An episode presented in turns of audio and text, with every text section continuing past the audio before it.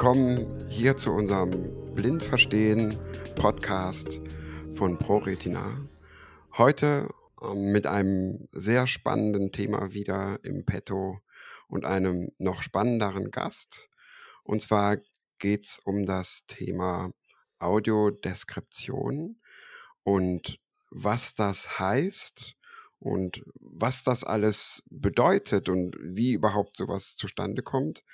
Damit ähm, befassen wir uns heute und da kann uns hoffentlich, da bin ich ganz sicher, unser Gast Florian Eib ganz, ganz viel erzählen zu. Und damit begrüße ich dich auch ganz herzlich. Hallo Florian. Hallo Hagen, grüß dich. Vielen Dank für die Einladung. Ja, sehr gerne. Ähm, ich darf mich, darf mich noch mal kurz an der Stelle auch vorstellen. Mein Name ist Hagen Thieme und ähm, ich bin einer von vier Moderatoren im Blindverstehen Podcast-Team der ProRetina. Ja, Florian, erzähl doch mal kurz in ein paar Sätzen, wer du bist, bitte, und wo du herkommst. Einfach, wo du so stehst. Also momentan sitze ich hier in Leipzig. Das ist da, wo ich herkomme. Ich bin eigentlich in Erfurt geboren, bin dann fürs Studium nach Leipzig gegangen. Das ist schon zehn Jahre her. Bin studierter Sprach- und Sprechwissenschaftler und arbeite mittlerweile freiberuflich als Sprecher für Audiodeskription, Sprecher für alle möglichen Sachen, Moderator und äh, Kommentator, vor allen Dingen im Sport- und Kulturbereich. Wow, okay. Ähm, du hast, wie, was hast du studiert? Sprach- und? Sprechwissenschaft. Ja, das wird immer mal wieder gefragt, ne? Also die, das sind zwei verschiedene Sachen, oder ich sag mal so, man spricht, sagt von bei Sprache eigentlich immer zwei Seiten einer Medaille. Das eine ist das, was ich spreche, also so die Satzsätze, die Wörter vielleicht auch, ne? Und das andere ist, wie ich spreche. Das heißt, wie betone ich, was hebe ich hervor im Satz, ja. solche Sachen. Ne? Und beides ist nicht zu trennen voneinander, aber es gibt in der Wissenschaft zwei Wissenschaften, die sich dem unterschiedlich widmen. Das heißt, die Sprachwissenschaft befasst sich vor allen Dingen mit dem Satzbau, mit der Satzanalyse und die Sprechwissenschaft eigentlich fast gar nicht damit, sondern eher mit dem, wie werden Sachen gesprochen, vor allen Dingen in verschiedenen Situationen. Das heißt, wie sprechen wir unterschiedlich in verschiedenen Situationen. Okay. Zwei Begriffe, die ich kenne aus dem Bereich, ordne sie doch bitte gerade mal zu. Linguistik. Mhm, genau, das ist Sprachwissenschaft. Das ist einfach nur der ah. äh, Fremdbegriff. Das ist äh, was? Sprachwissenschaft. Das ist Sprachwissenschaft, genau. Ja, okay. Das ist einfach nur die Übersetzung. Mhm. Und ähm, das, was man innerhalb des Sprechens macht, die Intu Intonation, mhm. ist es wieder Sprache, äh, Sprechen. Ne? Genau, genau. Das wäre die, die Melodieführung. Ne? Also mhm. Intonation ist die Melodie, die ich jetzt habe. Äh, klassischerweise, ganz vereinfacht gesagt, wenn ich einen Fragesatz stelle, dann gehe ich mit der Melodie nach oben. Dann frage ich dich etwas. Ne? Ist das so? Mhm. Ja. Ähm, oder wenn ich einen Satz beende, dann schließe ich mit der Melodieführung nach unten, mit der Intonation nach unten den Satz ab. Okay, perfekt ist es dann. Die perfekte Verwirrung, Verwirrung schafft man dann, wenn man einen, eine Aussage trifft, wo die to Intonation nach oben geht. Genau, weil dann nehme nehm ich, mich, nehm ich mich vielleicht selbst nicht ernst, aber andere könnten mich auch nicht ernst nehmen, weil ich ja sozusagen eine Frage stelle. Gilt aber nur für das Deutsche. Das ist in anderen Ländern manchmal ganz anders. Aber ist wichtig ja. zu wissen, definitiv. Also wer sich manchmal missverstanden fühlt, sollte vielleicht mal darauf achten, ob er nicht zufällig die Melodie bei seinen Aussagen am Ende nach oben führt und sich dadurch quasi permanent selbst hinterfragt. Ah, okay. Ja, Audiodeskription, ein ganz weites, äh, spannendes Thema, das mir natürlich mit einem, mit einem Sehhandicap auch immer wieder begegnet. Und ich habe mich sehr gefreut, dass ich ähm, dich da als Interviewpartner heute haben kann. Florian, beschreib doch mal bitte für unsere Zuhörerinnen und Zuhörer, was verbirgt sich hinter Audiodeskription? Das ist auch wieder so ein schönes Fremdwort, ne? So, es hört sich sehr kompliziert ja, an. Ja, ja. Also ich, ich, ja. ich, muss, ich, ich hatte es, ähm, als ich, als ich dir die Mail geschrieben habe, habe ich Audiodeskription geschrieben. Ja, ist lustig, ja, wie da hat er mir eine Fehler angezeigt, ne? Ja. Und viel, also oftmals hört man es auch so. Ähm, und dann dachte ich, äh, dann hat er mir dann auch rot unterstrichen und äh, Audiodeskription. Okay, ja. Hm? Aber dann habe ich ja hier in dem Podcast endlich die Gelegenheit, das mal ein für alle Mal auszuräumen, diese, diese Problematiken. Hast du äh, in der Schule zufällig Lateinunterricht? Nee, ne? Ja. Doch, hattest hatte du. Ich. Okay, dann weißt du ja, äh, deskribieren. Kennst du ja, ne? heißt beschreiben. Es. okay, sorry. Also describere, das ist eigentlich das, der lateinische Begriff. Also scribere schreiben äh, und describere heißt beschreiben. Ähm, und Audio ist natürlich hören. Ne? Also ja. eine Audiobeschreibung. Das ist es eigentlich. Oder auch Hörbeschreibung. Das ist die Übersetzung von Audiodeskriptionen und meistens nenne ich das auch parallel, weil man es eben besser versteht. Wir beschreiben bei einer Audiodeskription oder Hörbeschreibung alles, was jemand, der vielleicht nicht so gute Augen hat, sehbehindert oder blind ist, eben nicht sehen kann. Ja, aha, okay. Ich habe schon so ein bisschen vorgefühlt und das, ich finde ganz spannend äh, in meiner Vorrecherche, dass das ja sogar auch für die Gruppe der Sehenden ganz spannend sein kann. Ähm, dazu werden wir später nochmal bestimmt mehr hören von dir. Ja, gerne. Ja. Ähm, das ist äh, definitiv äh, toll, ja. Ähm, den meisten von uns, ähm, die jetzt hier zuhören, werden wahrscheinlich das Thema Audiodeskription ähm, in Verbindung bringen mit dem Fernsehen oder dem Kino als klassisches Audiodeskriptionsmedium, was aber noch ganz viel mehr sein kann. Ähm, erzähl uns doch mal, wo du noch so tätig bist in Funktion der Audiodeskription oder als Audiodeskriptiator Tor? Ja. Audiodeskripteur könnte man sagen. Oder Audiodeskripteur. Genau, oder Hörbeschreiber. Ne? Wir sagen Hörbeschreiber eigentlich auch immer gerne. Ähm, ja, also man muss sich eigentlich nur vorstellen, in welchen Situationen des täglichen Lebens kann ich, wenn ich nicht sehen kann, eine Hörbeschreibung gebrauchen? Wo könnte mir jemand was erzählen, was mir hilft im Zurechtkommen mit der Situation oder was mir eine zusätzliche, interessante, wichtige Information liefert. Und dann komme ich natürlich ganz schnell auf jegliche Sport- und Kulturveranstaltungen zum Beispiel.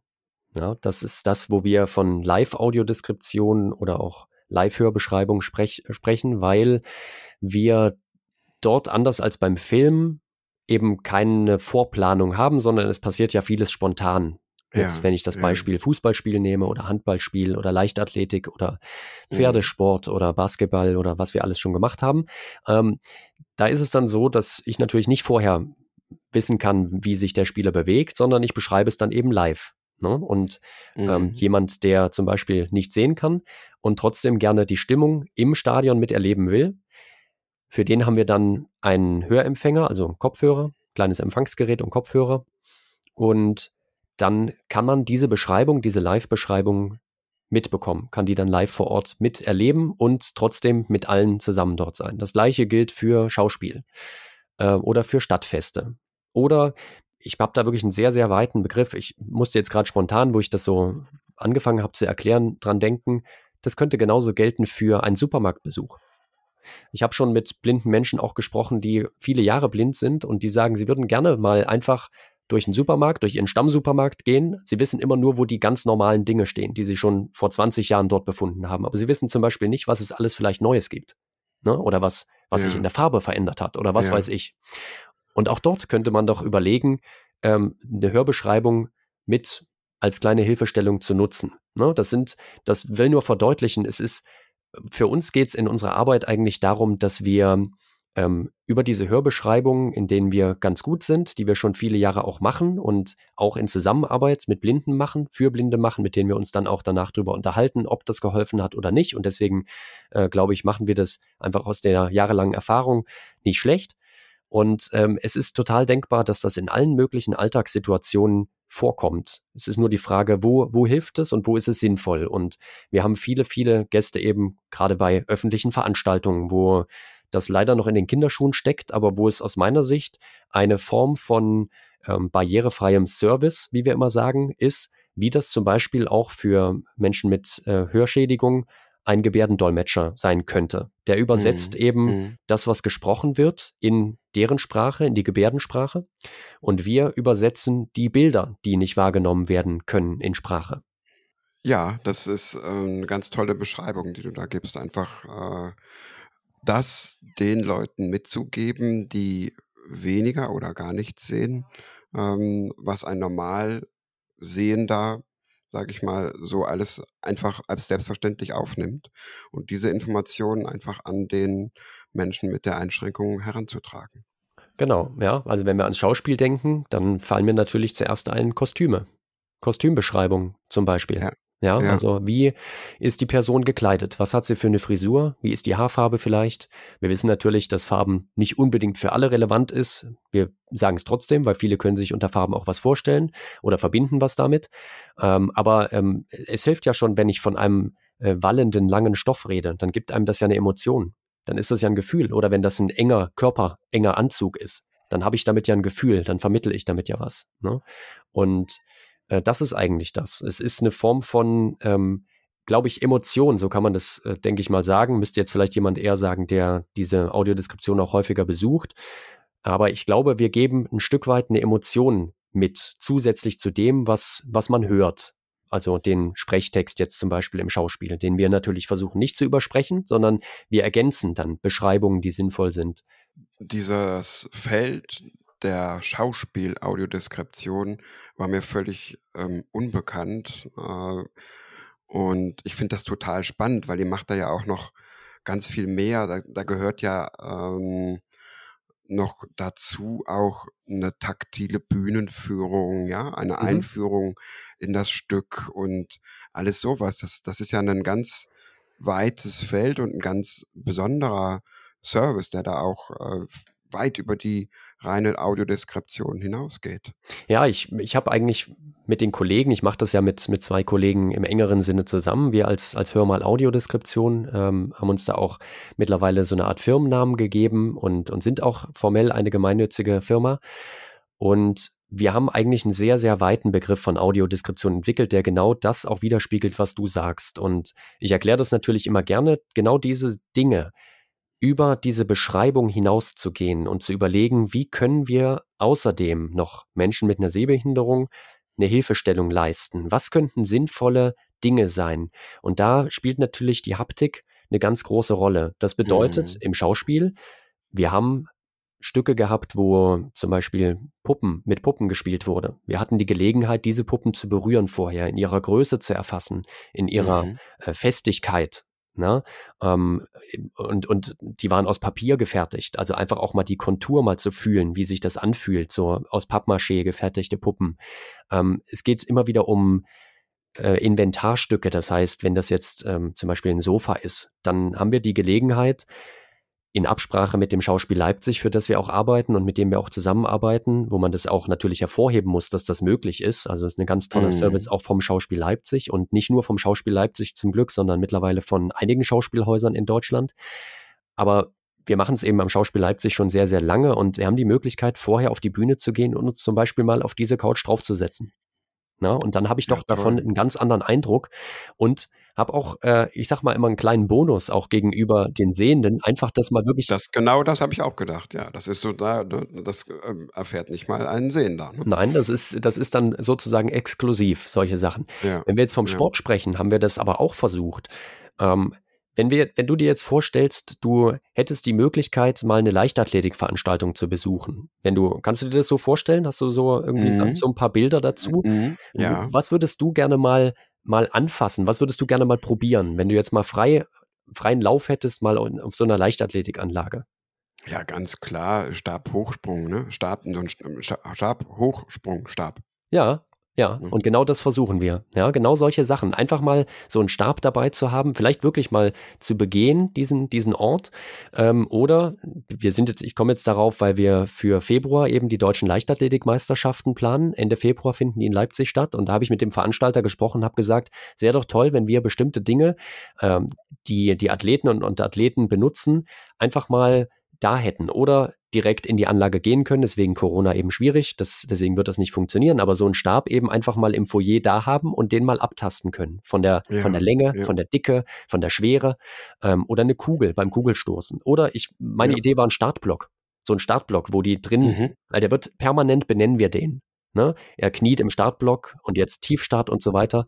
Und einfach die Möglichkeit zu haben, mal sowas zu fühlen, wie man diesen Start, wie der aufgebaut ist, wie schwer der auch ist oder wie man sich diese, diese Fußabdrückteile zurecht machen kann und in die verschiedenen Raster reinlegt. Solche Sachen. Ne? Ja. Das sind ja. Ideen, die, die, wir, die wir dann mithaben. Wir haben beim Pferdesport in Chemnitz waren wir gewesen in, im letzten Jahr, im November.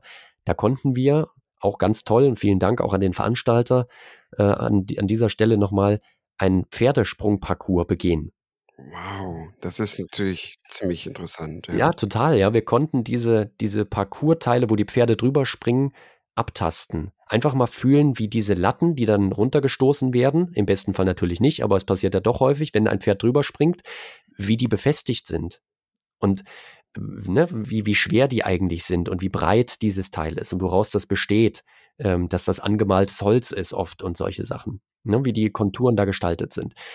Das sind so mhm. Sachen, die, die für uns in, unter dem Motto taktile Führung und, und das Kennenlernen des Events eigentlich auch mit dazugehören. Und die gehören auch für mich jetzt und für uns zum weiten Begriff von Audiodeskription eigentlich mit dazu wenn du das jetzt so erzählst mit dem, mit dem Pferdesport, mit dem Springparcours, das ist natürlich, man möchte ja dem ähm, Menschen dann, der wenig oder gar nicht sehen kann, auch nahelegen, ähm, wo läuft das Pferd her? Ja, was sind das überhaupt für Hindernisse? Wie groß sind die? Welche Dimension hat? Also all das, mhm. was man als normal Sehender einfach so ne, mit so einem Fingerschnipp als, ah ja, ist okay, ich habe alles gesehen. Ne, so. Ja, genau. Aber, ähm, aber, das, aber das, dann ja. nochmal auch viel mehr, so wie leicht kann überhaupt so ein Balken dann runtergestoßen werden? Ne? Wie, wie schwer ist das oder wie leicht? Ne? Genau. Zum Beispiel dann auch. Und das, äh, das ist schon, also es ist so eine, es ist, ich finde, es ist eine ganz spannende Kombination aus den Dingen, die ein Sehender als selbstverständlich aufnimmt, visuell, und dann aber wieder so ein großer Bonus da oben drauf. Wie schwer ist denn die Stange? Ja, wie schwer? Weil das erfährt natürlich auch der Sehende nicht. Aber dann in dieser Führung, und das finde ich eine ganz, ganz tolle Kombination halt, wenn man das so ermöglichen kann. Ja, ich, äh, und äh, ganz oft ist es auch so, ich jetzt als, als gut sehender Mensch, ich lasse mich auch sehr viel täuschen durch das, was ich sehe. Ja, gerade auch im Laufe der, der Jahre, wenn ich mich an meine Kindheit erinnere oder auch Kinder beobachte, dann, ja. dann fassen Kinder auch ganz, ganz viel an. Ganz am Anfang nehmen sie auch ganz viel in den Mund. Einfach um ein Gefühl für bestimmte Formen zu bekommen oder Schwere oder so. Und je älter man wird, desto mehr verlässt man sich eigentlich auf den Sichteindruck. Und du, du, du siehst was und du denkst, alles klar, habe ich schon gesehen, kenne ich, weiß ich genau, wie das ist. Und für mich war das eine totale Erkenntnis, wieder mehr auf dieses Haptische auch selbst als Sehender zu gehen und das Gefühl zu bekommen, ach nee, ich habe mich total täuschen lassen, ist ja viel leichter, als ich dachte. Oder ist ja viel schwerer. Ja. Zum Beispiel.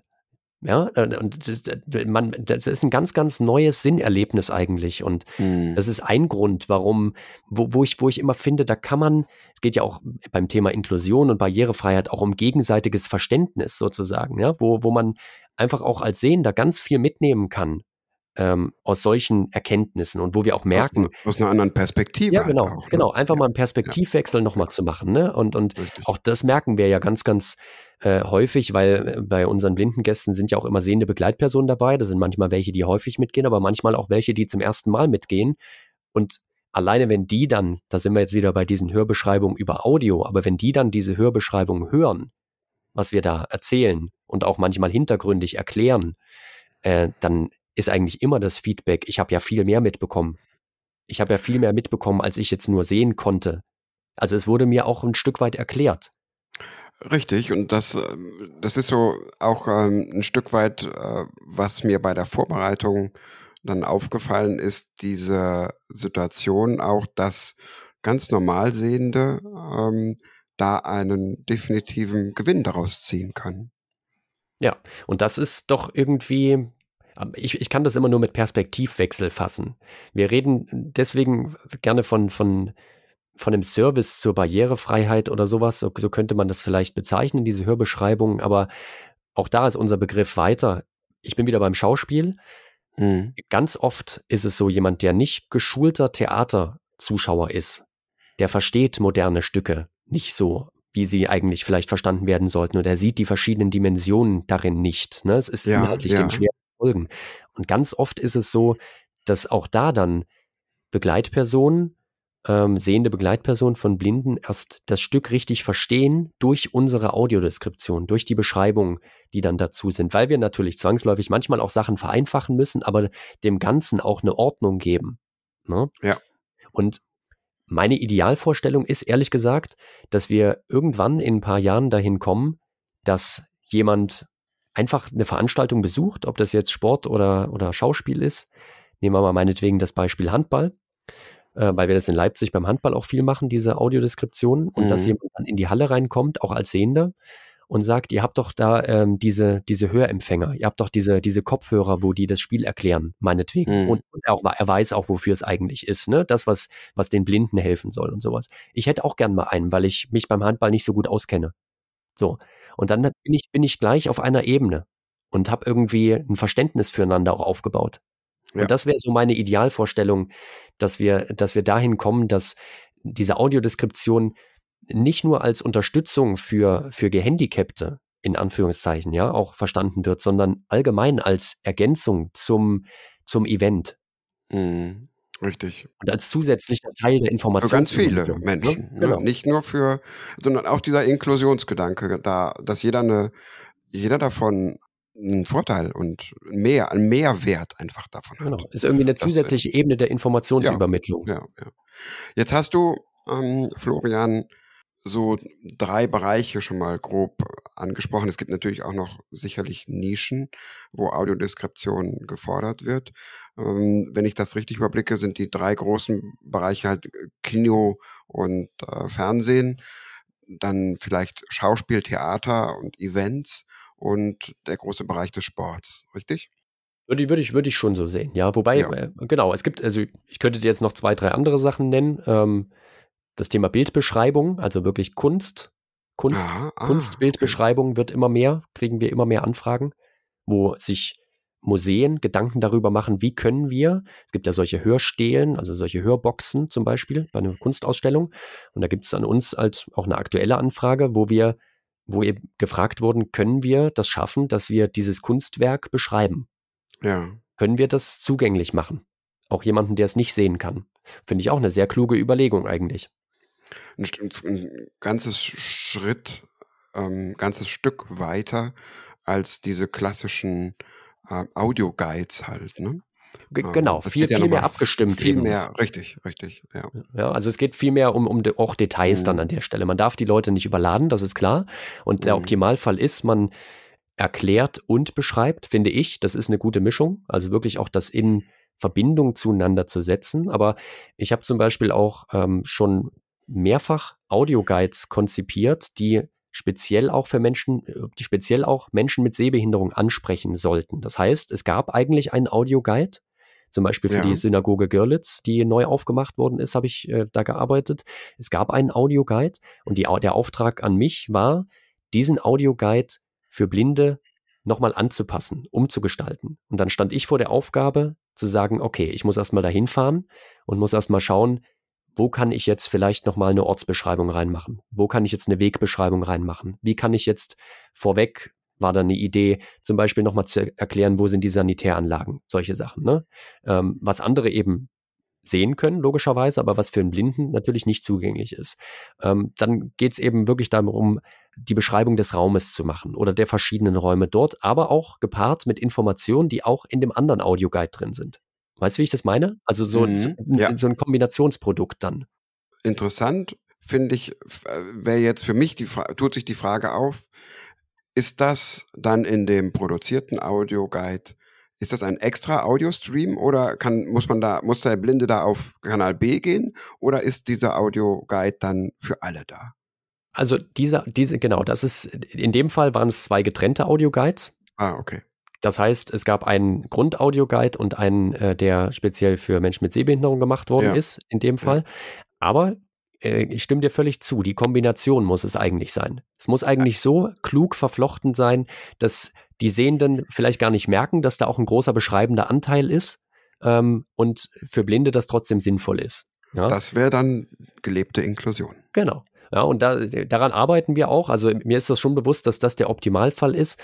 Und jedes neue Projekt, wo mich jetzt ein Museum fragt, wie, wie könnten wir das machen, da würde ich genau das vorschlagen. Da würde ich genau mhm. das vorschlagen. In dem Fall war es so, es war der Audioguide schon da und die Überlegung war, und ich finde es mhm. ja gut, dass die Überlegung kommt, wir müssten das für Blinde nochmal ein bisschen spezifischer gestalten. Es sind keine Beschreibungen, es sind eben nur historische Fakten, die da erzählt werden, wie das eben bei Audioguides oft so ist. Aber es ist keine Beschreibung der Räume oder der, der Vase, über die da gesprochen wird oder sowas. Mhm. Jetzt hast du in den allermeisten Fällen, bis auf die Sportveranstaltungen, hast du ja kein Skript, sondern also bei Sport machst du, musst du halt mit den Augen sehen und das kommentieren. Ja. Mhm, genau. Das beste Beispiel ist natürlich dafür, ich glaube, ein, ein, ein Stück weit Einblick in eine Audiodeskription haben alle Menschen, die Radio hören und dann ab und zu samstags nachmittags in der Konferenzschalte landen. Ne? Mhm. Ein Stück weit, das ist ein Stück weit Audiodeskription sicherlich auch. Inwiefern, wenn wir jetzt weg von dem Sachen gehen mit Sport, was wir gerade gemacht, gesagt haben, hin zu Sachen, die mit Skript laufen, also Schauspiel und Film und Kino. Mhm. Was sind da so die Herausforderungen ähm, beim, beim Geskripteten im Gegensatz zum Live-Kommentar? Also die Herausforderung ist, dass ich eine Ergänzung schaffe. Beim, beim Live-Kommentar, beim, beim Fußball oder Handball, bei der Spielbeschreibung ist es so, dass ich keinen oder kaum Zwischentext habe, der mich mhm. irgendwie stört. Das heißt, ich habe eigentlich ein freies Feld vor mir, kann mich frei entfalten, Dinge zu beschreiben und zu erzählen und das am laufenden Band. Ist mir geläufiger und, und ich komme damit besser zurecht, ist aber ganz anders als beim Schauspiel, wo ich gedrängt bin, in kleine Lücken rein zu texten, weil mhm. der Haupttext der Schauspielerinnen und Schauspieler natürlich am allerwichtigsten ist. Der darf nicht übersprochen werden. Das ist ganz, ganz wichtig. Und deswegen mhm. sagst du völlig zu Recht, ist es auch fast nicht möglich, eine gute Audiodeskription zu machen, ohne das Stück genau vorher zu kennen und analysiert zu haben und geguckt zu haben, wo sind die Textblöcke, wie lang sind die? Im Film ist es natürlich schön, weil da sind sie immer gleich lang, da ist die Pause immer gleich lang. Beim Schauspiel ist es schwierig. Da wissen wir zwar, wer wann spricht, aber die Pausen, die können auch manchmal anders sein in der jeweiligen Aufführung. Und trotzdem versuchen wir, die Lücken sinnvoll zu füllen mit immer zu wenigen Informationen, gefühlt immer zu wenigen Informationen, aber es müssen die wichtigsten Informationen da sein, dass man das Stück versteht und das in aller Kürze und trotzdem so schön aufgearbeitet und ästhetisch auch formuliert, dass es ein stimmiges Gesamtprodukt wird, auch mit dem jeweiligen Stück, was ja auch sehr unterschiedlich in der Ästhetik sein kann. Ja. Das ist die größte Herausforderung. Und daran arbeiten wir im Team auch mit blinden äh, Autorinnen zusammen. Und an so einem Stück arbeiten wir ich denke mal, anderthalb bis zwei Wochen so in der Richtung, kann man pauschal sagen. Ein Theaterstück. Ja, genau. Mhm. Je nach Länge. Mit dann mit ähm, den ähm, Dramaturgen, mit dem ähm, mit, welche, welche Leute sind da beteiligt? Wir haben ähm, ein Autorinnen-Team am Schauspiel Leipzig ja. und dazu gehören eben auch blinde Personen. Wir arbeiten dann mit drei Personen, erstmal im engeren Team zusammen, das heißt zwei sehende und eine blinde Person. Und dann haben wir eine Stückaufzeichnung und können anhand der Stückaufzeichnung und anhand von dem Textbuch erstmal die Lücken finden und schauen, wo wir überhaupt was reintexten können und gehen das dann wirklich sekündlich durch. Du sprichst es auch an, die Arbeit mit dem Dramaturg ist auch ganz wichtig. Das ist also der, der das Stück, ich sag mal, betreut, der auch die Schnittstelle mhm. von dem Stück Stoff zu den Schauspielern auch bildet und auch immer wieder prüft, ob die Umsetzung gelungen ist. Er darf zumindest mal Feedback geben, sag ich mal, und, und da auch schauen, dass alles äh, eine runde Sache wird.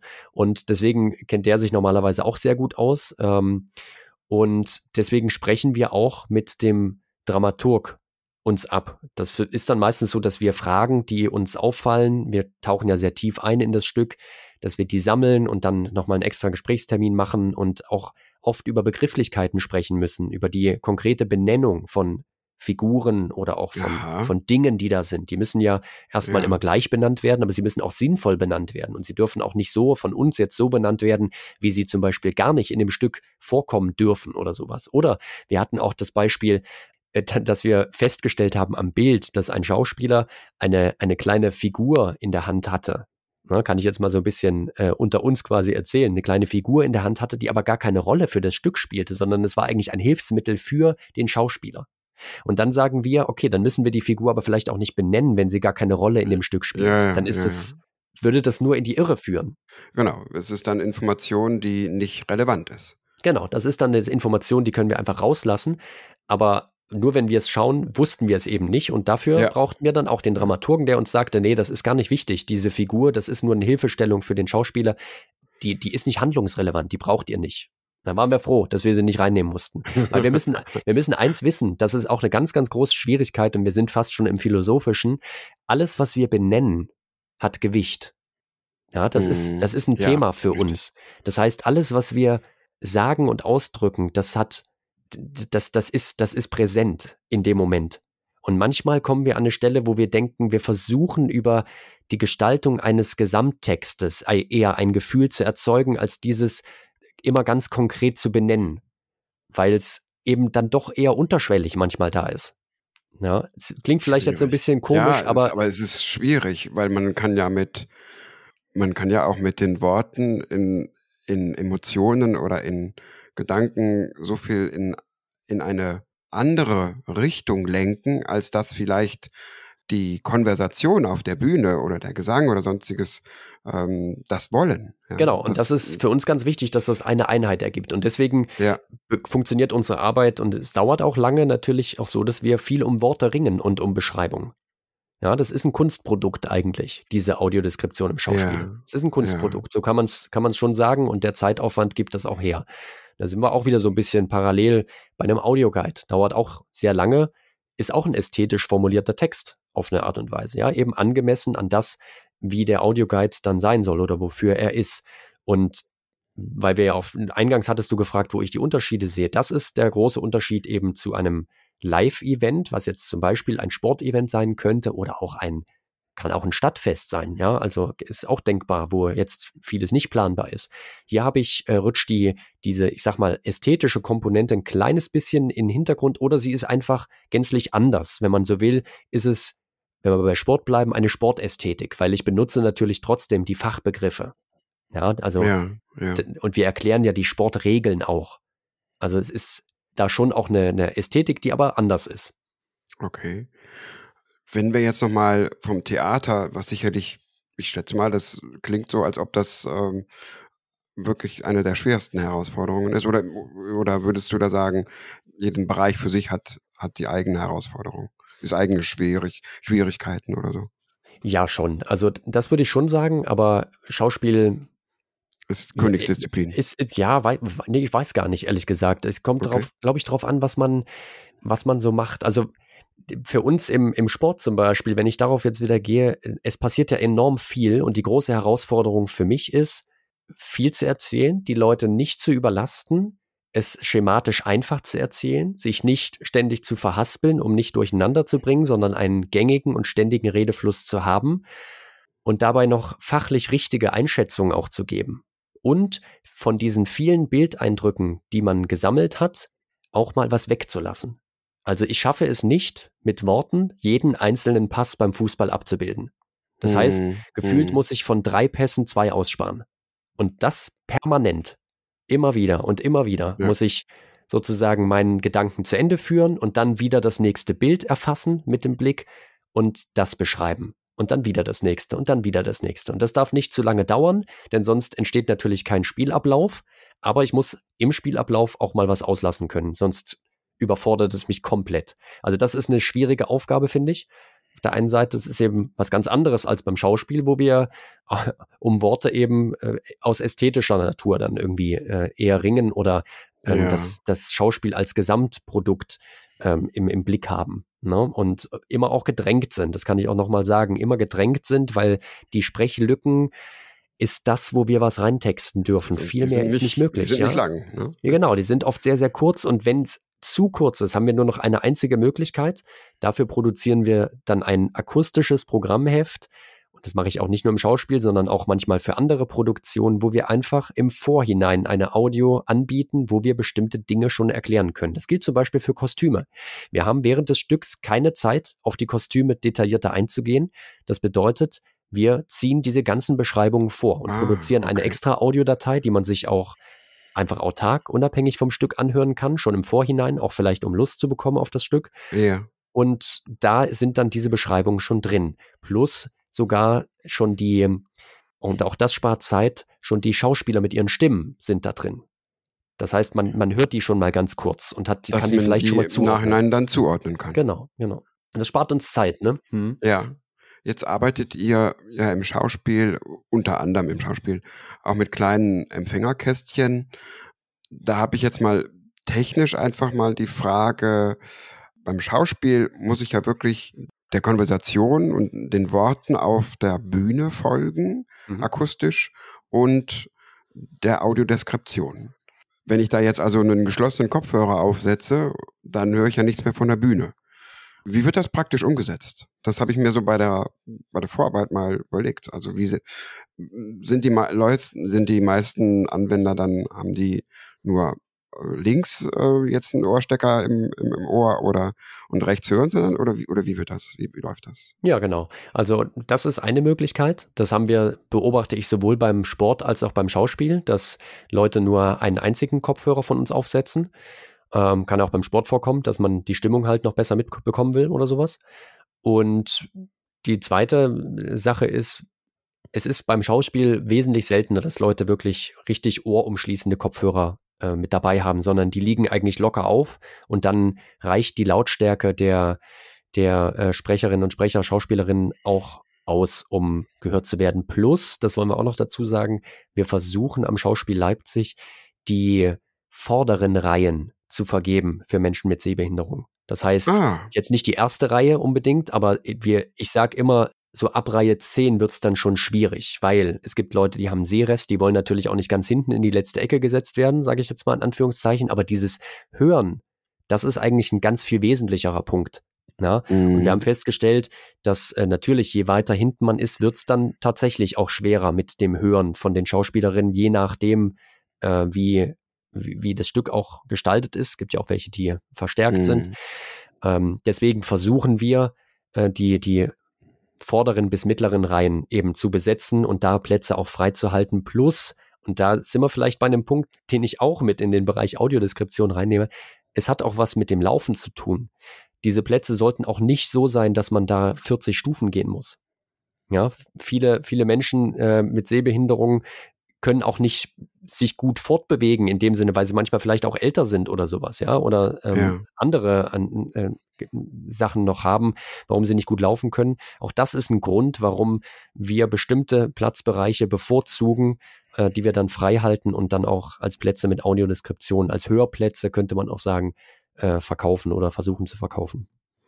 Übrigens alles, alles so Dinge, die ich auch lernen durfte von Menschen mit Sehbehinderung. Das ist auch immer ganz wichtig. Ein, also gegenseitig Win-Win-Situation, ne? Absolut, genau. Also ich beschäftige mich seit, glaube jetzt acht Jahren mit dem Thema und über die Jahre lernt man halt ganz, ganz viele Leute kennen, ganz, ganz viele tolle Leute und Wichtig ist uns immer im Gespräch zu bleiben und genau diese Sachen, diese Überlegungen, welche Sitzplatzbereiche könnten in Frage kommen. Beim Handball ist es auch so. Wir haben mittlerweile, früher waren wir quasi einmal durch die Halle vom Eingang durch, bis dann irgendjemand mal sagte, hier, uns wäre es eigentlich lieber, wenn wir ein bisschen näher äh, am, an, an dem Eingangsbereich wären, damit wir eben nicht durch die komplette Halle durch müssen. Haben wir gesagt, okay, dann gehen wir eben andere Plätze.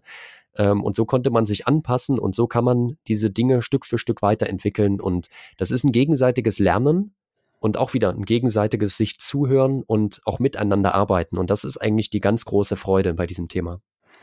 Ja, ich merke, dass du und dass ihr in eurem Team da einfach eine Sensibilisierung auf eurer Seite äh, vorgenommen habt, die weit über das Thema reine Audiodeskription, also das reine der, der, der, der Radio-Audio-Service hinausgehen. Und das finde ich halt ein ganz toller ähm, Aspekt über den Tellerrand rausgucken und einfach was gehört alles dazu, ja. Also es nicht hier hast du deine Audiospur und werd jetzt glücklich damit, sondern was gibt es noch alles, damit der Besuch im Kino, im Theater, in der Halle bei, bei Handball so barrierefrei wie möglich werden. Und dann, dann noch einfach die andere Menschen ohne Handicap mitzunehmen und für das Thema zu sensibilisieren und da vielleicht auch nochmal ähm, einen Vorteil daraus zu ziehen, das finde ich eine ganz tolle Geschichte. Ich habe immer das Gefühl, man, man bewegt auch was. Es hat sich wirklich in den letzten Jahren was getan in Deutschland und viele, viele auch Großveranstalter kommen auf uns zu und sind auch offen für dieses Thema. Aber niemand kennt sich natürlich damit aus. Und genau deswegen ist es, wie du schon sagst, so wichtig, dass man auch immer wieder drüber spricht. Es ist generell ist ja eine große Offenheit da bei den Veranstaltern und wir kriegen auch immer mehr Anfragen bei ähm, zum Thema Barrierefreiheit in diesem Sinne auch. Also wir haben zum Beispiel mit, mit der Arena Leipzig zuletzt ein Gespräch geführt, wo es darum ging, wie können wir unser Ticketsystem verbessern.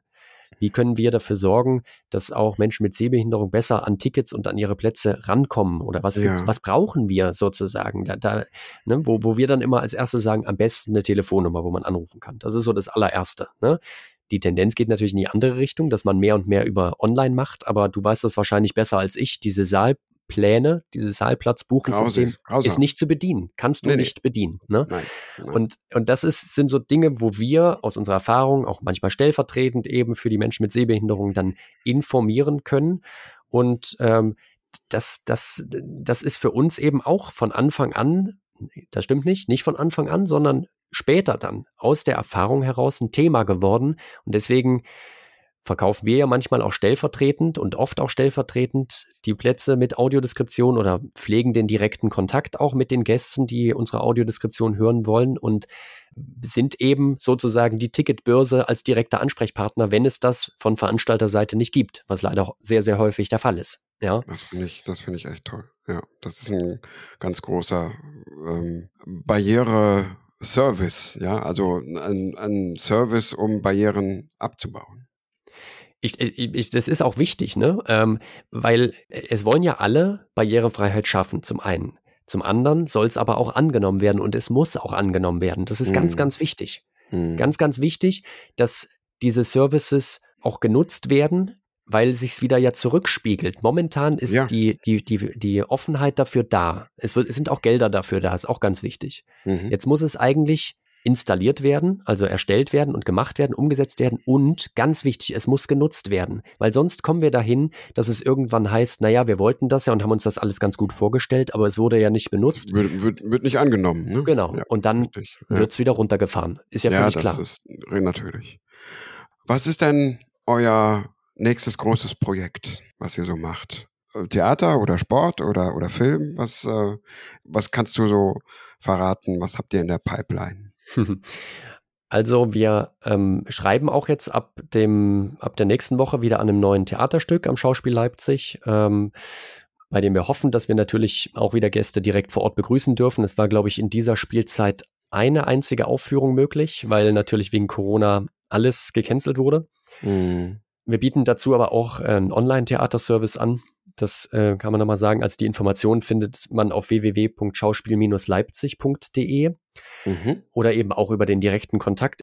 Das ist eine Sache, dieses Stück. Und für uns das nächste Live-Event, auf das wir uns natürlich freuen, sind die deutschen Leichtathletikmeisterschaften in der Halle. Das ist immer eigentlich das Top-Event für die deutschen Leichtathleten im Jahr. Ähm, das wird Ende Februar stattfinden in Leipzig an einem Wochenende, komplettes Wochenende. Und da haben wir schon gute Erfahrungen mitgemacht, ähm, dass, dass wir das auch toll besuchen konnten. Wir haben schon gesagt, also dieses Jahr dann hoffentlich auch mit Anfassen der, der Stäbe oder zumindest mit haptischen Impulsen. Das wäre das erste Mal, wäre, wäre wirklich neu. Das haben wir bisher noch nicht gemacht, obwohl wir die Veranstaltung schon zweimal oder dreimal sogar schon begleitet haben mit Audiodeskription.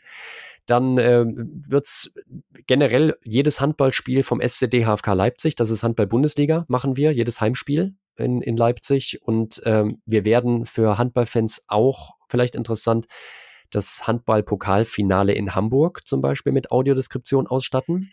Da sind immer vier Mannschaften. Das findet am Samstag finden die Halbfinalspiele und am Sonntag das Finalspiel statt. Steht mhm. noch nicht mhm. fest, wer hinfahren wird, aber potenziell ist das für ganz Deutschland natürlich interessant. Ähm, und dann ein großes Event, wenn ich das noch sagen darf, ist äh, natürlich im Sommer dann, im August, äh, sind die European Championships in München, die wir mit Audiodeskription ausstatten und wo wir sehr hoffen, dass da auch viele Gäste kommen werden. Denn die Münchner, die wollen das erste Mal sozusagen ganz groß auffahren, auch im internationalen. Championships in was? Äh, ja, sag, nee, sage sag ich gleich. Also die wollen ganz groß auffahren in, äh, im Thema Barrierefreiheit. Es sind diese, dieses Format Championships beinhaltet insgesamt, ich glaube, zehn oder elf verschiedene Wettbewerbe. Da geht es zum Beispiel von Rudern bis Sportklettern, äh, Tischtennis, Leichtathletik zählt natürlich dazu, äh, viele Rennradfahrsachen, Beachvolleyball, ähm, boah, fällt mir noch was ein. Ja, es sind da, so in die Richtung. Äh, okay, geht's, wow, ja? das ist ja an ganz vielen verschiedenen Veranstaltungsorten und das wird auch die große Herausforderung und wir arbeiten gerade daran, dass äh, wir haben da den, den Auftrag vom Veranstalter bekommen, dass wir eben mit bis zu fünf Teams parallel an verschiedenen Veranstaltungsorten dabei sind und diese Plätze mit Audiodeskription einrichten, technisch einrichten, darüber informieren, wie das mit den Tickets äh, zu handeln ist. Auch selbst Ansprechpartner für Tickets sind natürlich die Sprecher für die Audiodeskription auch da haben, die Experten, die dann damit sind, die Leute auch dann vor Ort begleiten. Da wird es dann mhm. ein Volunteersystem geben, also eine Freiwillige, die sich gemeldet haben, die dann auch mit unterstützen und überhaupt einfach dafür sorgen, dass auch für Menschen mit Sehbehinderung live vor Ort ein Veranstaltungserlebnis gut oder besser, als wenn es eben nicht diese Services gäbe, möglich ist. Das klingt wirklich sehr, sehr vielversprechend und das macht Lust auf mehr und ist auch ein Appell an alle Menschen, ähm, sich Audiodeskription auch anzuhören. Viele wissen ja gar nicht, dass es das gibt, auch weil man, wie zum Beispiel Schauspiel oder in anderen Geschichten. Ja, ja, äh, und wenn ich das, das halt Entschuldige, wenn ich dich noch unterbreche, aber wenn ich das noch sagen darf, vielleicht, ähm, im Zweifelsfall ist es für uns sogar ähm, gar nicht so wichtig, ob jemand sich dann am Ende die Kopfhörer wirklich aufsetzt. Ja? Ne? Sondern es ist manchmal auch einfach schön, wenn wir, wenn wir merken, dass vielleicht diese, diese Tastführung oder dieses, diese haptischen Impulse dann die kleine Ergänzung waren, die mitgeholfen hat. Ja, das soll ja jeder auch für sich entscheiden. Ne? Wir, wir zwingen auch niemandem die Kopfhörer auf. Aber Fakt ist, die Veranstalter sind bereit dazu, Plätze zurückzuhalten und Plätze einzurichten und sind offen für dieses Thema. Ne? Und mhm. insofern ist es immer schön, wenn, wenn wir das auch, ähm, wenn das auch ein bisschen angenommen wird. Und mhm. Wollte ich nur noch mal sagen, weil ich manchmal ja, auch festgestellt, ne, dass es nicht natürlich. so als Zwang rüberkommt oder sowas. Ähm, nee. Mir persönlich ist es ist es egal, wenn jemand sagt, ich brauche die Kopfhörer nicht und das hatten wir auch schon sehr, sehr oft, ich sehe genug, dann, dann sage ich, okay, schön, dass du trotzdem da bist. Freue mich sehr, dass wir uns kennengelernt haben ja. und so und einfach ist doch toll, wenn du. Auf einer menschlichen Ebene. Ja, nee, auch wenn du, auch ist doch toll, wenn, wenn wir, äh, wenn du durch uns vielleicht davon erfahren hast und gesagt hast, komm, ja. ich, ich habe mich einfach nicht alleine reingetraut, und wir haben dich halt auf den Platz mitgebracht oder sind zusammen zum Platz gegangen. Und das ist der Grund, warum du jetzt hier bist. Ist doch auch cool. Nicht zuletzt machen wir ja auch diesen Podcast hier blind verstehen, um das Thema weiter auszurollen, weiter in die Breite zu streuen und Menschen davon zu informieren. Und ähm, bei uns ist das so eine kleine Tradition, dass wir unseren Gast oder unsere Gästin, wie auch immer das gegendert, keine Ahnung, ähm, am Schluss einfach noch mal so ein paar Standardfragen, Fragen, die so ein bisschen umschreiben und wir einfach so über Dinge des Alltags auch ähm, mehr über dich erfahren. Mhm. Und deshalb ähm, möchte ich gerne von dir wissen, was gibt es bei dir sonntags zum Frühstück? Oh, es gibt erstmal spätes Frühstück im besten Falle. Das ist erstmal das allererste. Ich esse gerne ähm, zum Sonntag auch ein Ei, aber kein gekochtes, sondern ein Spiegelei. Okay, aha. Das ist so das, das Sonntagsfrühstück. Ja. Genau. Gut. Mit wem würdest du gerne mal essen gehen? Es kann auch jemand aus der Vergangenheit sein. Puh. Tja, mit wem würde ich gerne mal essen gehen? Eieiei. Also eigentlich würde mich, was mich wirklich mal interessieren würde, wenn man sich verstehen würde jetzt von der Sprache, mich würde wirklich mal interessieren, wie äh, jemand lebt äh, aus, aus einem indigenen Volk. Jemand, mhm. der keinen Anschluss hat an, an unsere, nicht mal, ich sage Kultur, also ich, in Form aber auch von Technik. Mhm. Ja, also mhm. also jemand, der wirklich urtümlich lebt und auch gar nicht weiß, was ein Handy ist. Das gibt's ja. ja. ja. Und das würde mich interessieren. Ich glaube, das mhm. ist dann so, da ist dann so eine Sprachbarriere, aber mit so jemandem würde ich mich wirklich gerne mal unterhalten und das mal kennenlernen, wie die so drauf sind, ja. weil ich glaube, wenn man das mal gesehen hat, dann ist man noch viel, viel demütiger als jetzt schon vielleicht. Mhm. Und als letztes vervollständige einfach mal den Satz. Ähm, der Tag war schön oder der Tag war gut, wenn die Sonne geschienen hat. Okay. Lassen wir das einfach mal so stehen und mir bleibt nichts anderes übrig, als mich ganz herzlich bei dir zu bedanken, Florian. Wir haben viel über Audiodeskription in seiner ganzen Vielfalt, glaube ich, gelernt und mitbekommen. Und ähm, ich hoffe, es hat den einen oder anderen Hörer und Hörerinnen einfach Lust auf mehr Audiodeskription gemacht als auf den öffentlichen Fernsehanstalten oder im Kino ist, sondern es gibt noch ganz viel mehr. Und ja, vielen Dank, dass du mir Rede und Antwort gestanden hast, Florian. Vielen Dank, Hagen. Wirklich, ähm, das ist eine ganz tolle Möglichkeit für uns, auch ähm, ja, direkt alle anzusprechen. Und ich kann nur sagen, meldet euch. Die, die Kontaktdaten stehen ja in den, in den Show Notes dann drin, also bei der Podcast-Information. Und ja, freue mich einfach, wenn wir uns kennenlernen. Und Hagen, auch, auch wir, wenn wir uns mal persönlich kennenlernen, freue ich mich natürlich auch sehr. Ne? Sehr gerne. Das ähm, werden wir in die Wege leiten. Und in diesem Sinne möchte ich euch, lieber Hörerinnen und Hörer, aus diesem schönen Podcast entlassen und freue mich, wenn ihr bald wieder beim nächsten Podcast dabei seid von Blind Verstehen von der Pro Retina Podcast. Vielen Dank und bis bald.